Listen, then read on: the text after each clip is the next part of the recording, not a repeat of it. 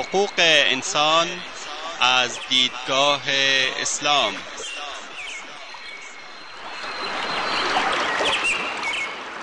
يا أيها الناس إنا خلقناكم من ذكر وأنثى وجعلناكم وجعلناكم شعوبا وقبائل لتعارفوا إن أكرمكم عند الله أتقاكم إن الله عليم خبير.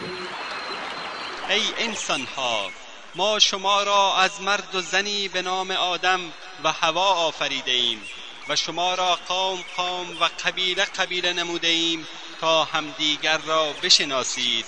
بیگمان گرامی ترین شما در نزد الله متقی ترین شماست.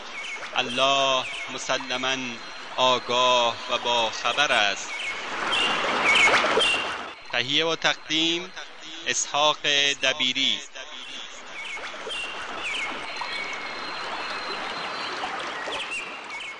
بسم الله الرحمن الرحيم الحمد لله رب العالمين وصلى الله وسلم على نبينا محمد وعلى آله وأصحابه أجمعين اما بعد شنوندگان عزیز برنامه خود را درباره حقوق زن در اسلام دنبال می‌کنیم. در این حلقه درباره حجاب زن از دیدگاه اسلام صحبت خواهیم کرد که شامل عناصر زیر می باشد فضائل حجاب. حجاب عفاه پاکی است. حجاب پاکیزگی و دوری از آلودگی است. حجاب پوشش است. حجاب تقواست حجاب ایمان است. حجاب حیاست حجاب عزت است.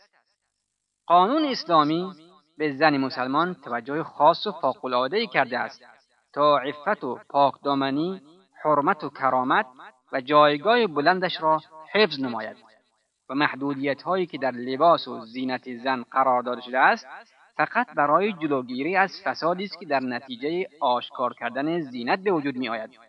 لذا آنچه اسلام آورده است آزادی زن را محدود نمی کند بلکه وی را از سقوط در عمق منجلات و خاری و ذلت و گرداب ابتزال حفظ می نماید تا به صورت نمایشی برای چشم چرانان در نیاید.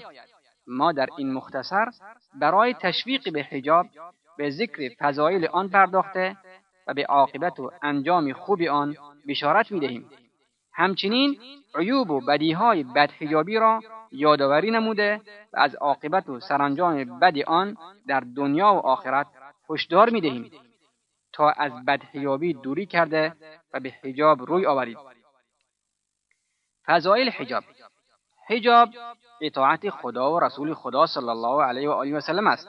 خداوند اطاعت از خود و رسولش را بر ما واجب گردانیده است آنجا که میفرماید وما كان لمؤمن ولا مؤمنة إذا قضى الله ورسوله أمرا أن يكون لهم الخيرة من أمرهم ومن يعص الله ورسوله فقد ضل ضلالا مبینا کاری که خدا و پیامبرش در آن داوری نمایند هیچ مرد و زن مؤمنی در آن کار از خود اختیاری ندارند و هر کس از دستور خدا و پیامبرش صلی الله علیه و آله و سلم سرپیچی نماید دچار گمراهی کاملا آشکار میگردد.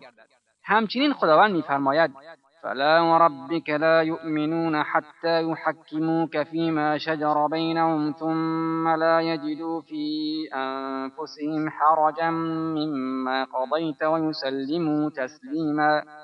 نه.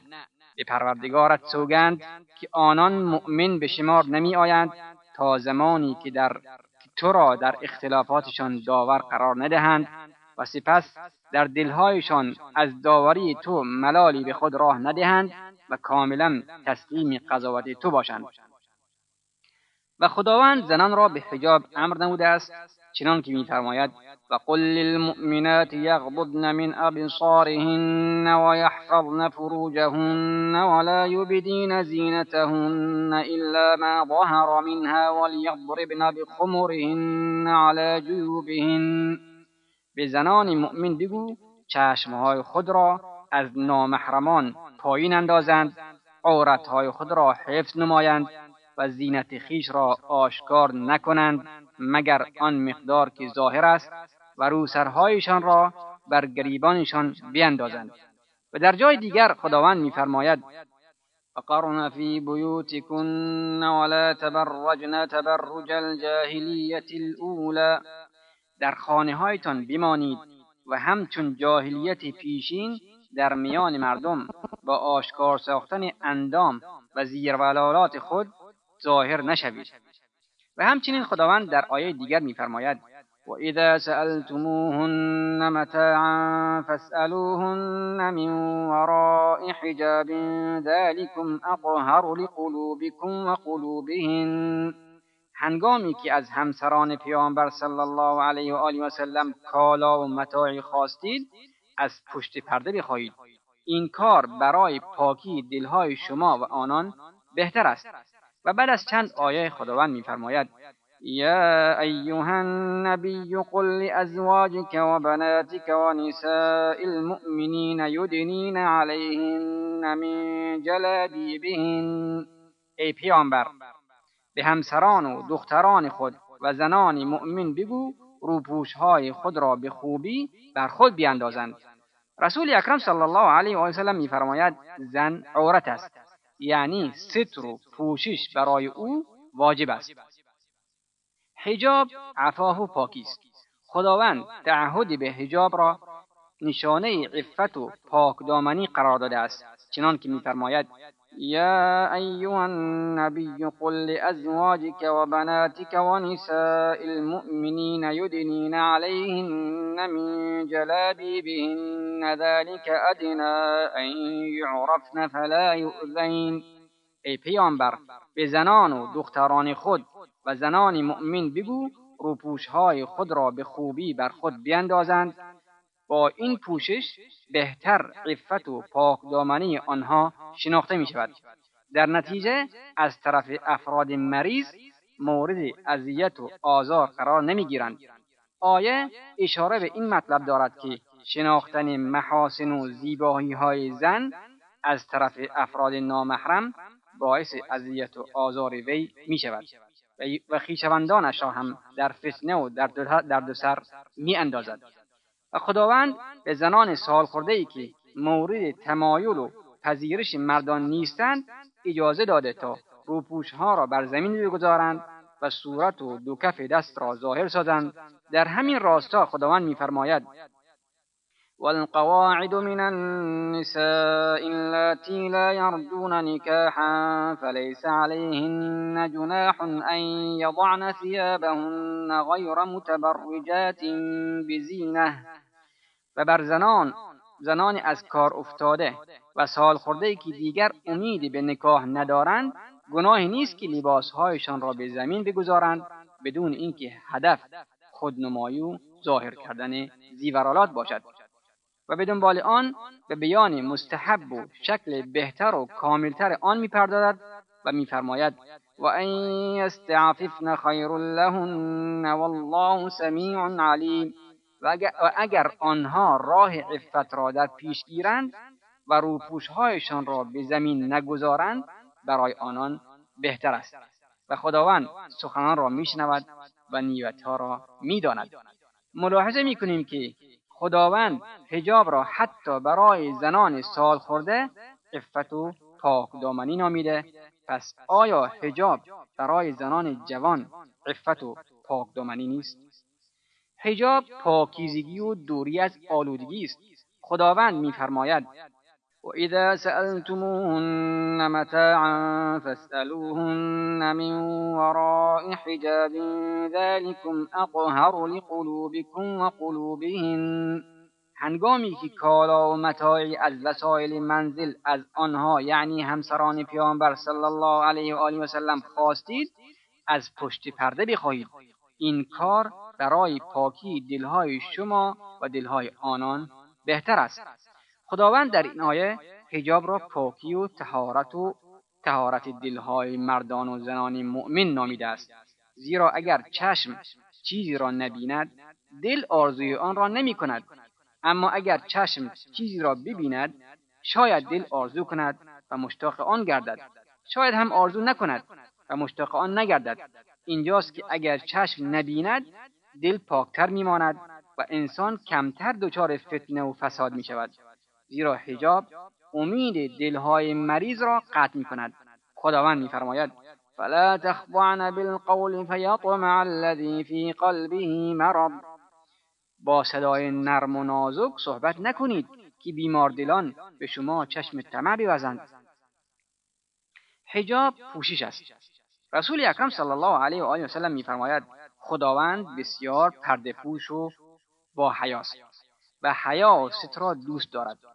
و همچنین در حدیث دیگر میفرماید هر زنی لباسش را خارج از خانه اش بیرون بیاورد خداوند پرده اش را میدرد. یعنی پاداش از جنس عمل است. حجاب تقواست خداوند میفرماید یا بنی آدم قد انزلنا علیکم لباسا یواری سوآتکم وریشا ولباس التقوى ذلك خیر ای فرزندان آدم ما لباسی برای شما درست کرده ایم که هم عورت شما را میپوشاند و هم مایه تجمل و زیبایی شما میگردد. اما بدانید که لباس تقوا بهترین لباس است. حجاب ایمان است. خداوند فقط زنان مؤمن را مخاطب قرار می‌دهد و میفرماید و قل للمؤمنات. یا به زنان مؤمن بگو. و همچنین میفرماید و نساء المؤمنین. همسران مؤمنان. و هنگامی که گروهی از زنان قبیله بنی تمیم نزد ام المؤمنین عایشه صدیقه رضی الله عنها آمدند و لباسهای نازکی به تن داشتند حضرت عایشه رضی الله عنها فرمود اگر شما مؤمن هستید این لباس لباس مؤمنان نیست. و اگر مؤمن نیستید می توانید از این لباس ها بهرهمند گردید. حجاب حیا است. آن حضرت صلی الله علیه و آله و سلم میفرماید هر دین اخلاقی دارد و اخلاق دین اسلام حیاست و در جای دیگر میفرماید حیا از ایمان است و جای ایمان در بهشت است. و همچنین در حدیث دیگر میفرماید حیا و ایمان به هم پیوستند اگر یکی برداشته شود دیگری هم برداشته می شود و ام المؤمنین حضرت عایشه رضی الله عنها میفرماید به خانه ای که رسول اکرم صلی الله علیه و آله و سلم و پدرم در آن دفن شده بودند وارد می شدم و لباسم را به زمین می گذاشتم و با خود می گفتم یکی شوهرم و دیگری پدرم است. اما سوگند به خدا از وقتی که عمر رضی الله عنه در آنجا دفن گردید هر وقت وارد خانه می شدم به علت شرم و حیا از عمر رضی الله عنه لباسم را محکم به بدن خود می بستم. در نتیجه حجاب موافق و سازگار و با حیایی است که در خلقت زن نفته است حجاب عزت است همچنین حجاب با عزتی که طبیعت مرد بر اساس آن سرشته شده است تناسب و سازگاری دارد.